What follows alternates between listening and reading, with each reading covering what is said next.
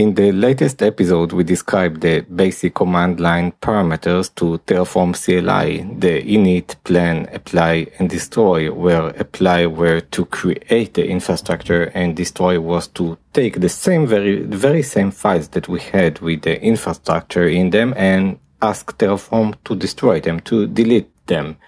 We also described the Terraform state file, terraform.tf state, which describes the currently created resources that we have, such that when we run terraform destroy, this file basically gets almost empty because we have deleted all the resources that we have. In this episode, we are going to continue with describing Terraform and move on to variables. As we said, Terraform is a minified language. It's not a full-blown Turing complete programming language. It's a semi-JSON structured file, which uh, I have to say is very clear when we look at it. Uh, because when we look at it, we can see resource AWS VPC, my VPC, which is the name, and then we define the CIDR and we have good documentation. So JSON on its nature is describing objects. And as it's a semi-JSON, when we look at it, we look exactly at the objects that we are creating on the infrastructure versus a Turing complete programming language, like almost any language, where we look at the language and we see a set of instructions usually. We don't see the DSL, the domain specific language. Here we do have a domain specific language, and I think this is a great use case and this also explains why Terraform is the number one uh, infrastructure as code. Um, okay, so let's just move on to variables as promised. So because we have this structure, this semi-JSON that we give to Terraform and we ask it, please create this infrastructure, uh, in case we repeat things in the in this semi-JSON, in, in these uh, Terraform files, then we can create variables on another file. So we can create a folder named variables, and then we can create a, a file, variables.tf, and in this file we'll define a bunch of variables. The good thing is, uh, the good news is that defining these variables is very similar to how we define the resources. When we define the resources, let's say an S3 bucket, then we wrote a resource S3 bucket, my bucket, and then the parameters. Here, when we define variables, we define them the same, and we could then later on use the same variable multiple times. So here we define the variable with variable instead of resource, variable, VPC name, and the value inside the curly braces. Let's go uh, deeper on this. Let's say that we want to uh, define a variable of the VPC name, which would be my VPC. My VPC would be the value for the variable name, VPC name. So the structure would be like this. Variable, in quotes, VPC name. This is the name of the variable. Start the curly braces, and in the curly braces, default is equals, and in quotes, my VPC. Let's repeat this. Variable, quotes, VPC name, curly braces, default equals my VPC in, in uh, quotes. Basically, we said variable, then we gave the variable name, then we started curly braces, and then we gave the value. The value we give to the variable with the keyword default. Okay.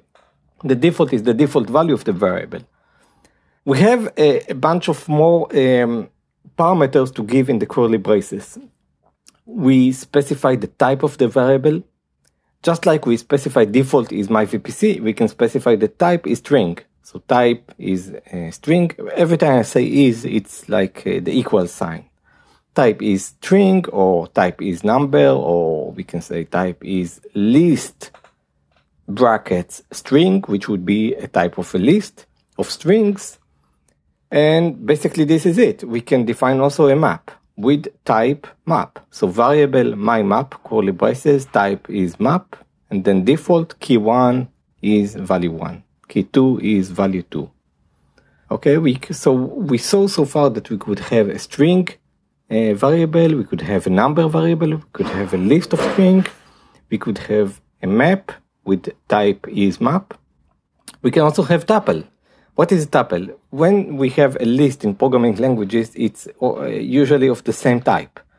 Tuple is like a list but of multiple types and we define for each for each uh, like for each index what is the type so variable my tuple this is the name of the variable curly braces type is tuple start brackets and then in square brackets if we want three items in this tuple the first one would be string number string then this would be type tuple braces square braces string comma number, comma string, and then give the value inside square brackets. Default, we said that we use the default in order to give the values to the variable. So default is square braces, mystr1, comma 45, comma mystr2.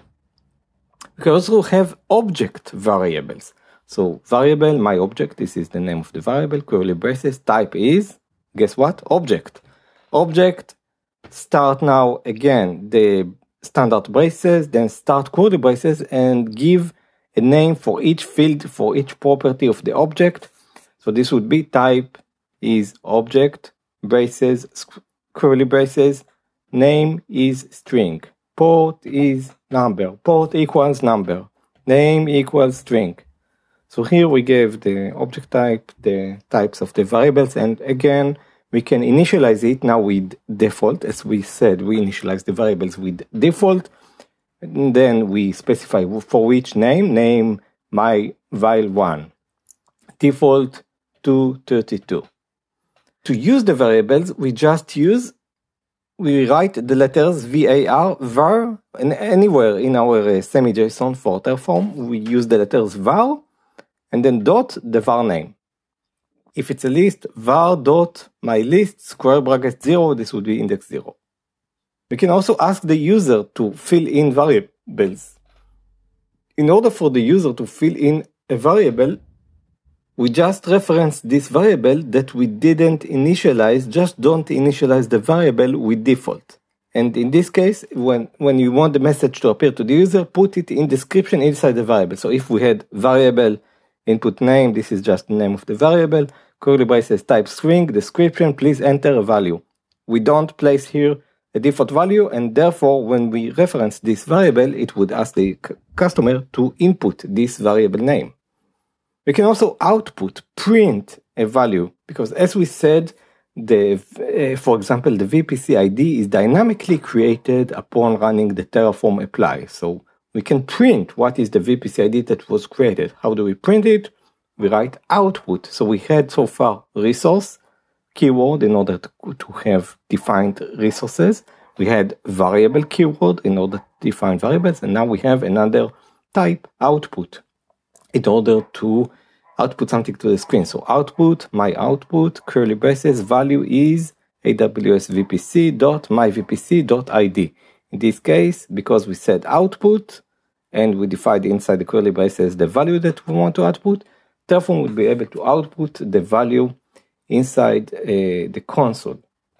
Note that if we just run Terraform plan, we would not have yet the VPC ID. So there was would be nothing to print because VPC ID is created upon actually creating the resources. So let's repeat this. All, all, this is going to be in the description if it was, was hard to uh, hear this. Uh, so all of this would exist in the description of the podcast episode so you can reference to it. We said that we can define uh, variables with the variable keyword and the variable name. And then we say what is the type, type string, uh, list or boolean, number.